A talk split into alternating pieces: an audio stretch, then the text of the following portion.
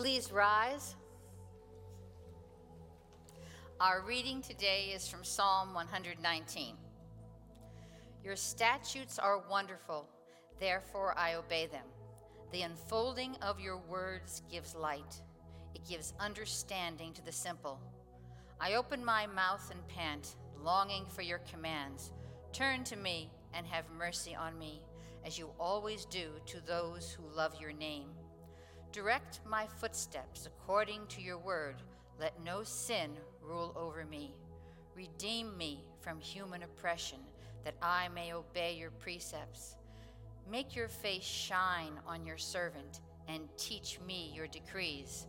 Streams of tears flow from my eyes, for your law is not obeyed. This is the word of the Lord. You may be seated.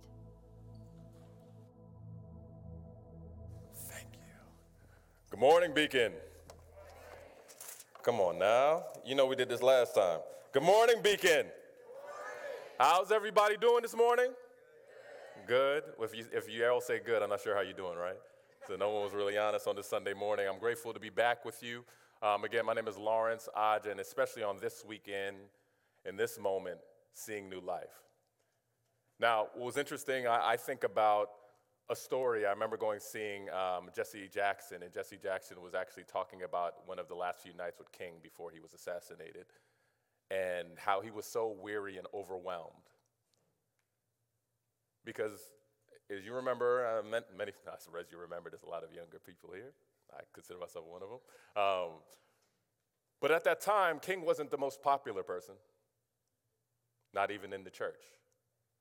Many people looked really looked down upon him, and he was so weary. He was sitting in a in a bed in Memphis, and he didn't want to live anymore. And during that time, Jesse Jackson remembered him reciting psalms to himself. And literally, he saw over the course of the day reciting Psalms, literally reading the Word of God to himself. That's what got him out of the bed. It gave him life. There was something supernatural about that experience, that the Word of God gave him life at a time that he wanted to give it away. Now, I think for many people, this view of weariness is, I think, the, just the, the overall sentiment of this time. How many people feel a bit weary? A bit wearied. It feels like in the past 18 months, the past year, it's been a decade and a year, hasn't it? And not just not for us collectively, but for us individually. I'm not sure about all the stories and all the things that are happening in your life as a result of what's happening in the world, but I'm pretty sure that that is partly why you feel weary. Would I be correct? But I think even with all this weirdness, I'm grateful that we're here and we have life and that we're alive and well. But one of the things that I, I think about when I think about the past year, while I'm thankful that my family's okay, I'm thankful that I'm okay. I think about all those things that we, we couldn't do, all those things that kind of changed. The last time I shared with you that one of the biggest hearts that I have is for community, building communities for brothers and sisters to come together in this digital age that we're so lonely, we're so divided, we're so detached. We've normalized loneliness in our country, in this world. But even with that tradition, there's one tradition in the midst of those heavy ones, they're, they're light traditions. And one of those light traditions is one that I share with my youngest sister. And that's going to Six Flags Great Adventure every year in July. Now, I don't know if I'm the only one in here. Any, any roller coaster enthusiasts in the house here? Okay, okay, all right, all right. What favorite roller coaster? Favorite roller coaster? Nitro. Okay, Nitro. Kingda Ka. Do I have any others? Okay, all right, great adventure people in here. But so we're we are roller coaster enthusiasts, and so it, during July is her birthday, and we would always go. We would take the day off. It'd be some Wednesday because Saturday is just like Walmart on a Sunday. You don't go, right? So so Saturday we would go to Six Flags, and you know there's there's, there's something exciting and exhilarating about a roller coaster, man. And uh, our favorite is Kingda Ka, but this day, one year, something was a little bit different.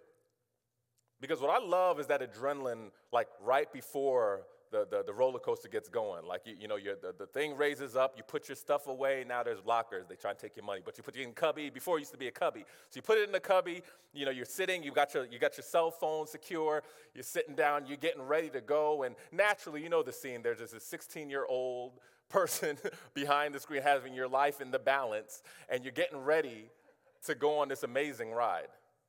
But this Wednesday in particular was a little bit different.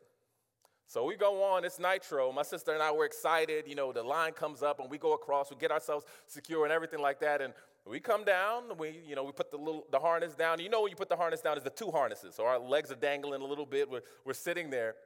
And you know, you naturally you think you're going at high speeds, you know, like eh, eh, you know, inside out, this thing could fling us into the Atlantic Ocean. So you're pretty sure that when they come around and check, they're really going to check you, right?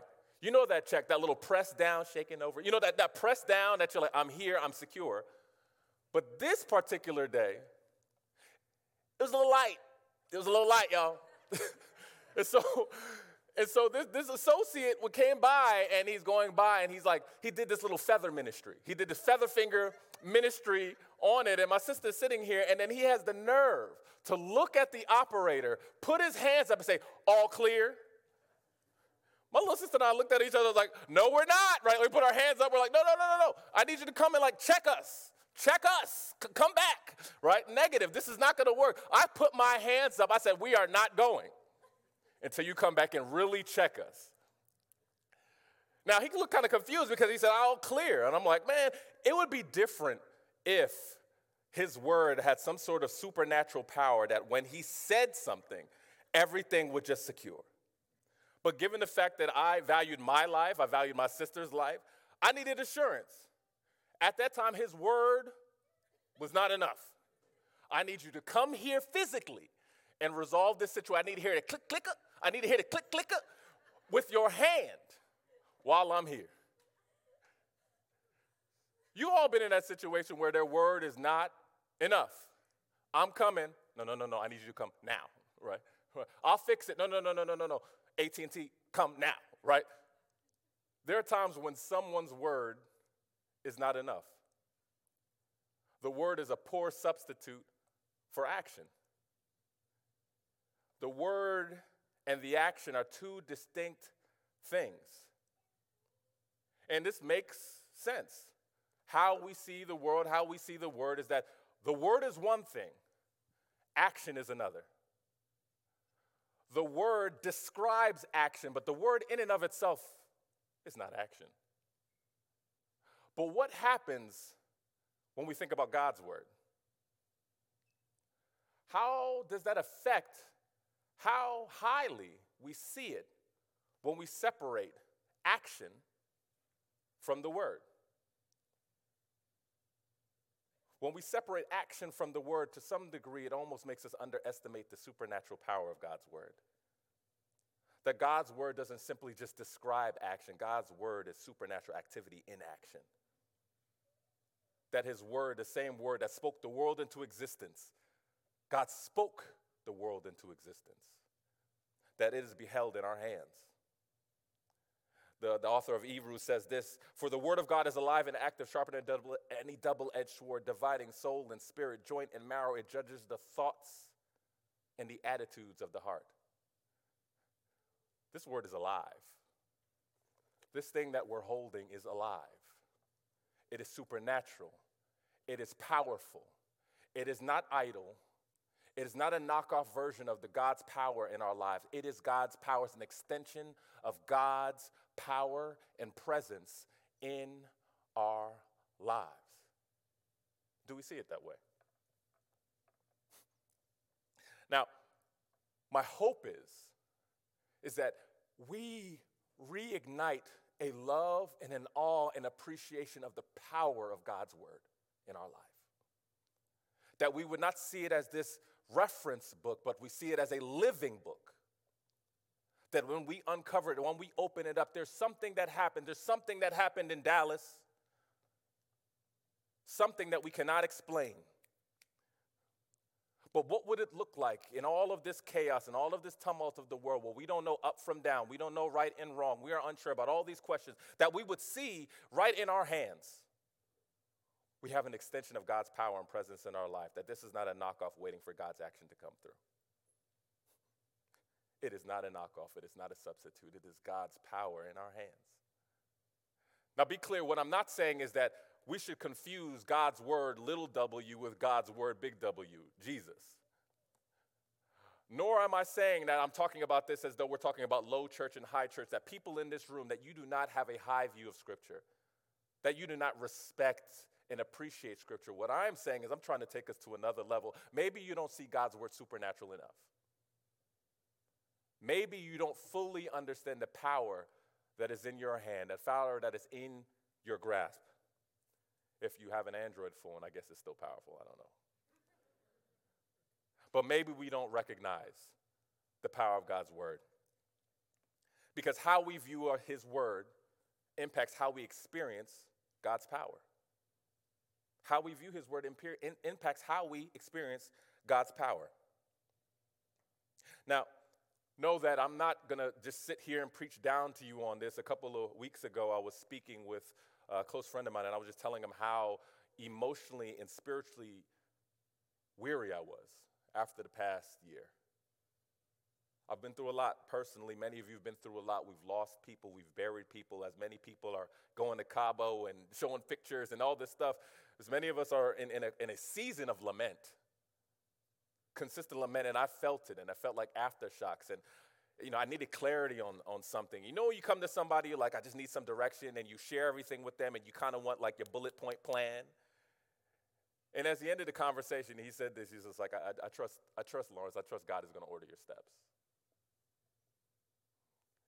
Now it's sad for me to admit this. At that point, I was kind of like, yeah, I don't, I, I kind of need a plan, dog. You know, like, you know, when people give you the scripture, but you, you kind of are looking for some guidance. Think about how unconsciously we don't even see that as guidance. That maybe he was pointing me to something.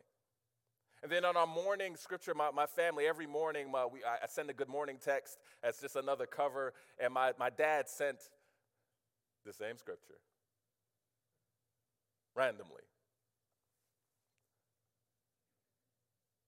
God, direct my steps in our morning scripture.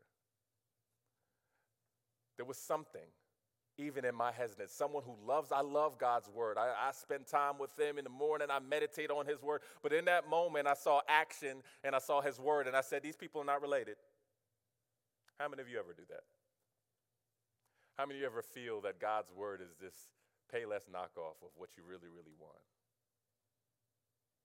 It's this generic, it's this waiting, it's powerful, but it's, it ain't quite supernatural. God wants us to experience Him fully, and in order to experience Him fully, we have to see that His Word is an extension of His power and presence in our life. God's Word is an extension, a supernatural extension of His power and His presence in our life. Now, here's what's at stake if you don't really grasp this your faith. Because I know many of you, similar to me, are wrestling with a number of decisions, dysfunction, things, things that you distract yourself with, that pain, that, that dopamine like away, distract yourself away. There are things that you're wrestling with, and you're, you're waiting for God to move. You're waiting on God to move. You're waiting on God to act. But what if the entire time, as you're waiting, as that each day is chipping away at your faith in your marriage, chipping away in your faith in your ability to do this job, chipping away in your ability to be a good mother, to be a good son, chipping away at your ability to believe in the power of God. Maybe God was sitting as you were waiting on God, well, God was waiting on you to meet him in the scriptures. That he would change you, that he would speak to you, that he would transform you, that he would give you hope in the wait. Or that maybe the wait would end because you would get perspective by the word.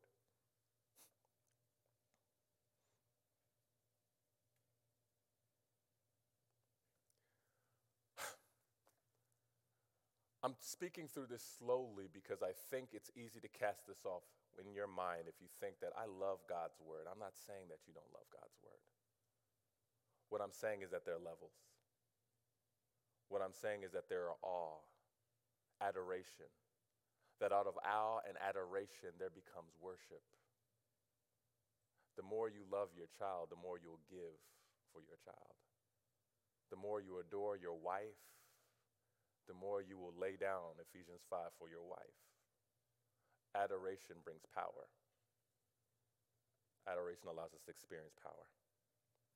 Now, this is why this is important, especially in this time, in this time of chaos, in this time of upside down. I feel like God is not only speaking to us individually, He's speaking to the world, He's speaking to this country. Buckle up, recenter,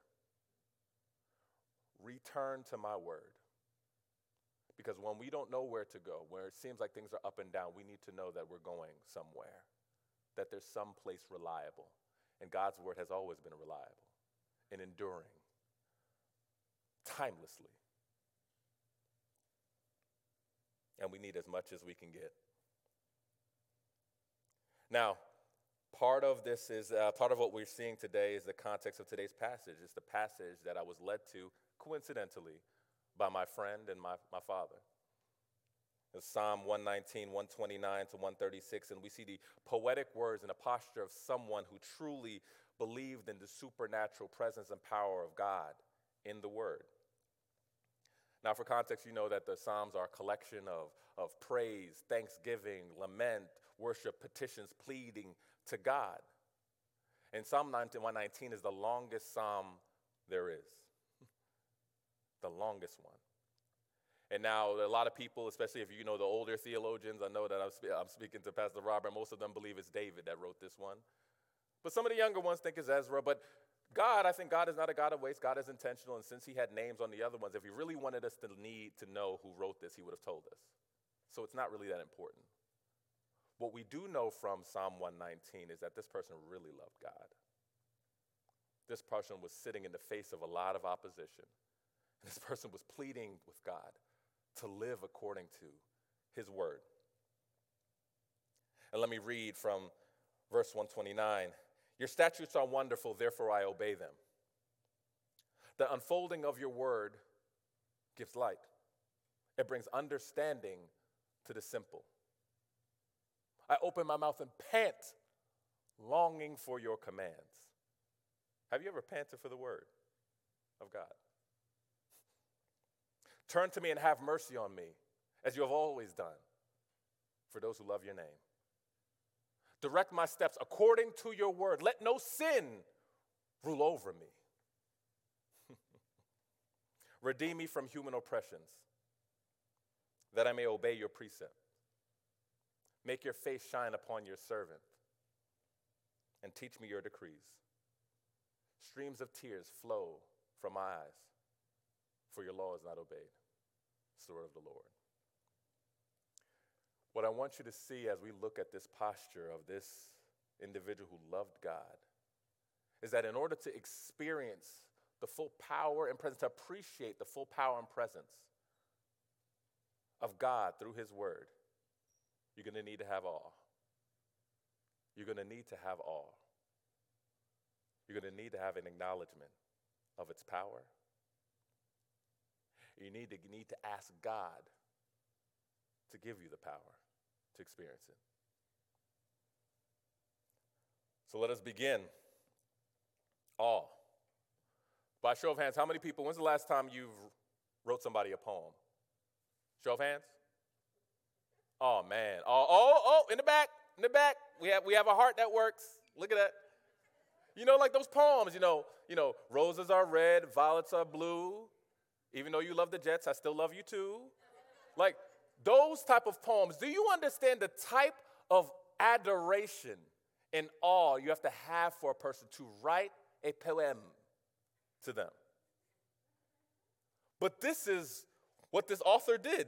You have a man writing a poem speaking about God's word with the same level of awe that all of us that he would speak about God with. The same level. And in verse 29, 129, he says, Your statutes are wonderful, therefore I obey them. In the Hebrew, it's not even your statutes, it's your testimonies. Your written word is miraculous. It's a miracle. He's saying your word is a miracle. And because it's a miracle, because I'm in awe of it, therefore I obey them. All the power to obey. All the power, the desire, the willingness to obey because it seemed not just good, not just okay, not just holy, but miraculous. There's something about seeing the word as supernatural that yields obedience. Now we must stare. This poetic structure is what's called an acrostic poem, and not going into so much of the jar- jargon, but every stanza is started, you start with a Hebrew letter, and every stanza starts with it. But another attribute of an acrostic poem is that typically the last couplet of the stanza starts to transition to the next stanza. What that means is that you don't really fully get the, the context of that first line without looking at the last line. So if we reread verse 129 again and include verse 127, it says, Because I love your commands more than gold, more than pure gold, and because I consider all your precepts right, I hate every wrong path. Your statutes are wonderful, therefore I obey them. Do you understand the sauce he put on that one? More than gold. That's all. And out of that adoration came a hunger and an ability to obey his word. So it's no surprise. The more of you in awe, the more awe you have, the more you thirst, the more you hunger. So no surprise in verse 130 when the author writes, I open my mouth and pant, longing for your commands. Now, I'm not even going to speed past that. Didn't that seem a little bit intense? That seemed a little intense for you. It seemed a little. Intense. I'm longing and pant. I'm like, you good, dog? You, you haven't had the Bible in a minute. Like, it seems like a lot. But where is it? How many of us could say that we ever have seen God's word this way? His word. God, I need you. God, I need you. But his word, what is it about the fact that he's longing for his word and he specifically talks about his word? Because if viewing God's word in awe leads to this type of hunger, if we lack this type of hunger, what does that lead to? Now, you remember back in the day, oh, no, not even back in the day, every day, you see those prescription drug commercials? Those prescription drug commercials, and they have those people like frolicking in some land that has nothing to do with the concept of what this drug is. You know, like this? You're in some nature, you're like, what does this got to do with my gout? Right? Like, you don't, you have no idea what this is. They're trying to give you a vibe, they're trying to give you a feeling. It's a lifestyle. But always, it never fails. This train is never late. Right before it ends, you see all of this two font language that comes at the end of it and somebody who's speaking extremely fast, right? It's coming, it's like, you know, in case of emergency, blah, blah, blah, if you breathe, this may be a symptom. And then one of the most common symptoms is if you experience a loss of appetite. If you experience a loss of appetite, consult your doctor. The loss of appetite marks something's off. Something's wrong. Stop the presses, start the presses. You need to go see a doctor if you lose your appetite. It's a common side effect for this drug is a loss of appetite. The common side effect for the loss of awe is a loss of hunger. A lack of hunger, a lack of appetite, a lack of thirst. Because if great awe leads to obedience, a lack of awe leads to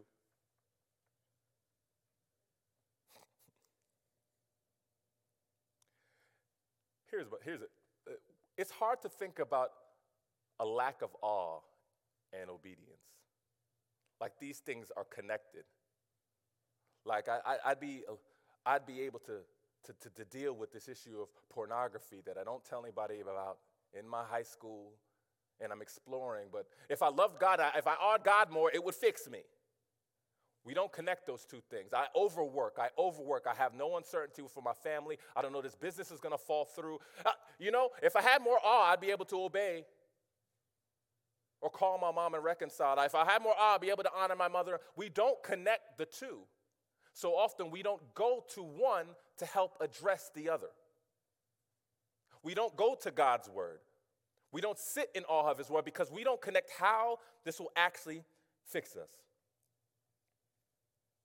But if we attempt to, that greater awe will lead to obedience.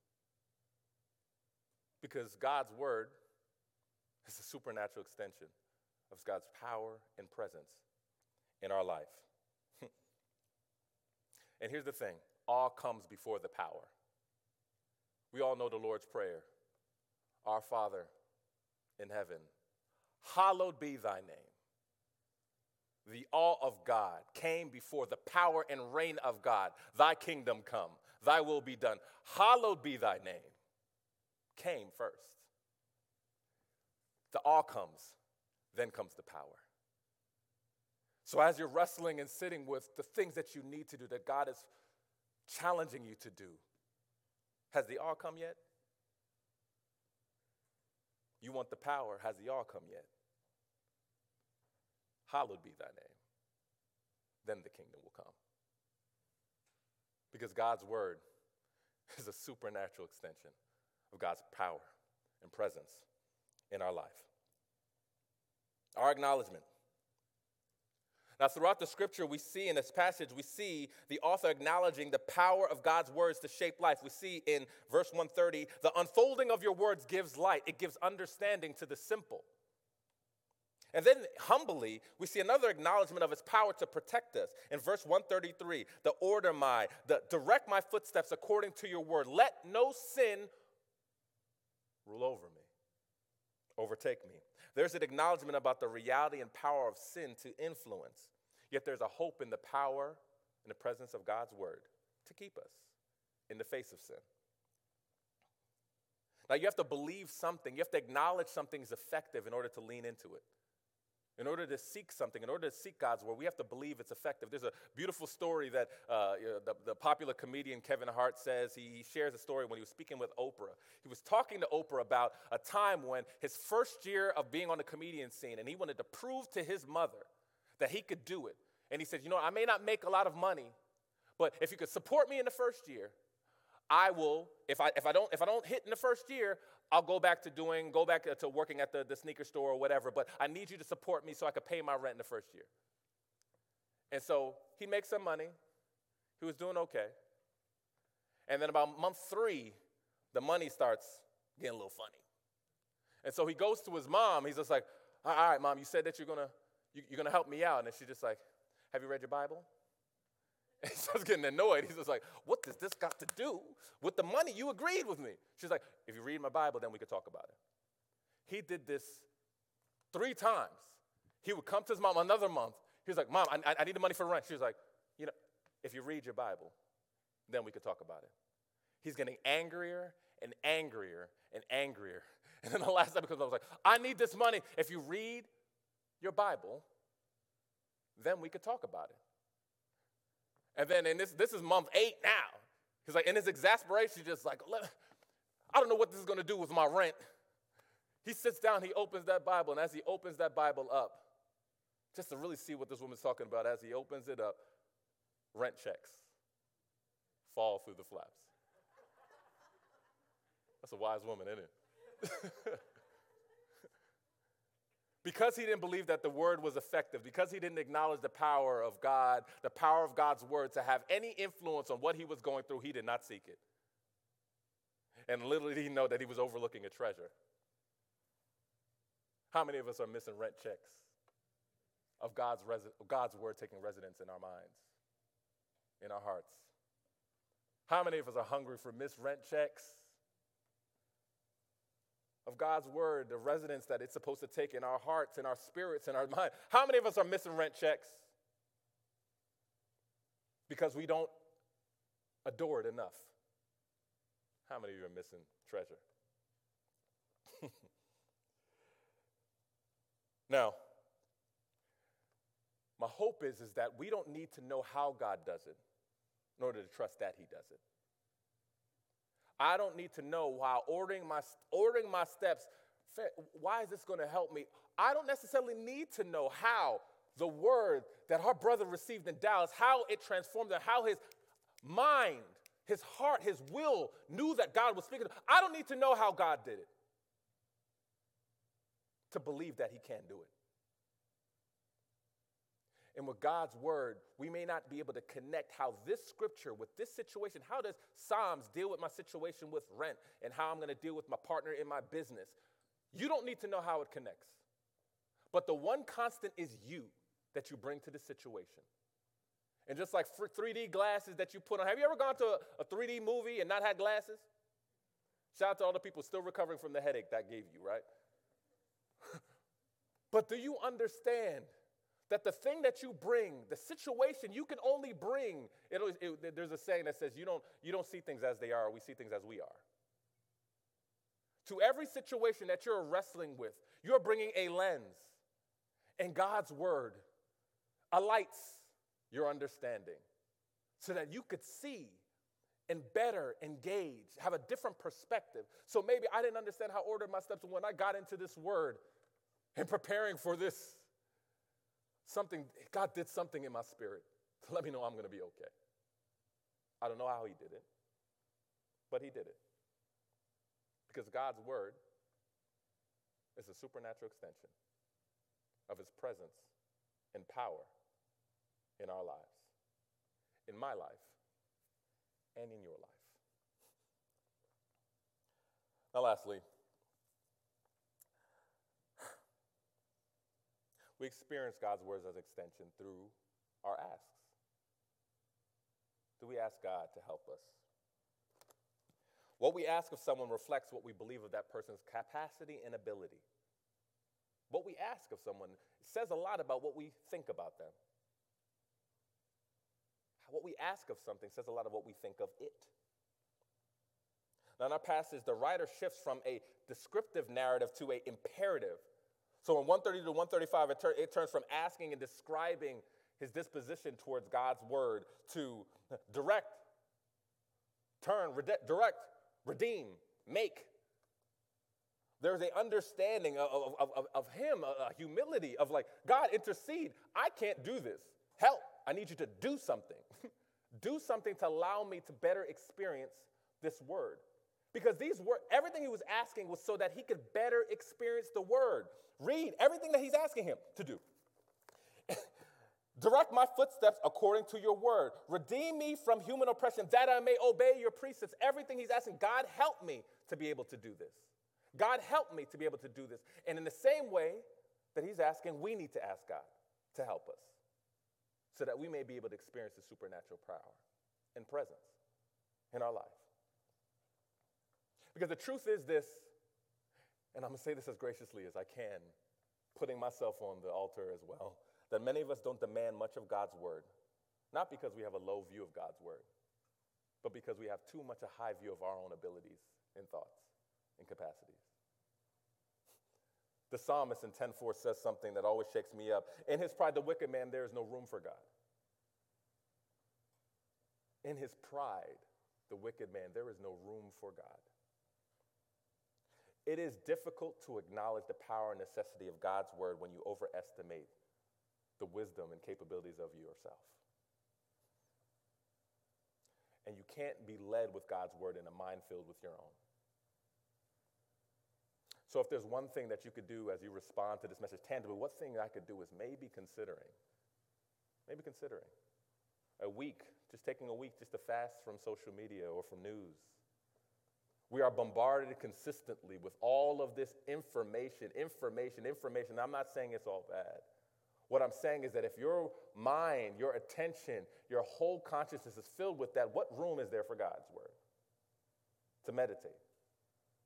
So to ask that you would fast and now you would actually meditate on these scriptures, verse 129 to 136 of Psalm 119, and meditate and sit on it.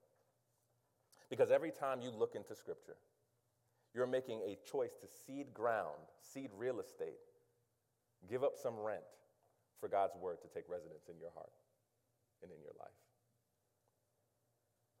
And here's the truth it's not that easy. In fact, it's very difficult. You, you say you love God, but the guilt you have when you rush that quiet time in the morning, or you miss it, or the laziness, the distraction, or you, I'll get back to it, or you know what, I need, it, I need to really rush we rush through God's word because we don't really understand what's right in front of us. We don't see it that important. But the good news is that God helps us. The good news is that we could demand of God's help to help us. The good news is that the footsteps that he asked needed to be fixed by God. The redemption from human oppression he asked for needed to be given by God. The sin that needed to be overruled needed to be overruled by God. The good news is that God just doesn't offer the book, God becomes the book. Word became flesh. The Word became flesh. Because Jesus is the author and the finisher of our faith. Reaching this, experiencing this, doesn't just rest on us. And that's my prayer for you. And that's my hope for you. Because love, remember that song by Pat Benatar? Love is a battlefield? Love is a battlefield. Remember that? They could have changed the title and put Life is a Battlefield, and we all probably still would have been a, a hit. Because life is a battlefield. In fact, life is like a roller coaster. And the good news is for those of us who put our faith in Christ, we can lift our hands up with security and praise that the one who keeps us in place, the harness that was lifted up, for that I be lifted up, I draw him into me, and brought down, kept us in place by nails. And that the word he's given us will guide us along the journey. And that the spirit he's given us will be a companion with us along the journey. May that be our reality. May we experience that power. Let us pray. Heavenly Father, God, we thank you that you have given us a living word. We thank you for your presence. We thank you for your power, but we thank you that you didn't just leave us with this. You gave us your Son, who is the Word maketh flesh, who dwelled with us as an extension of the Godhead, Father, Son, Holy Spirit, dwelling with us to redeem us in this journey of life. May you come alive. May in awe, may an acknowledgement, and may a boldness as a child before a father asking for good things, God. We pray that you will give good things to all of us as we read your word. In Jesus' name, amen and amen. Thank you.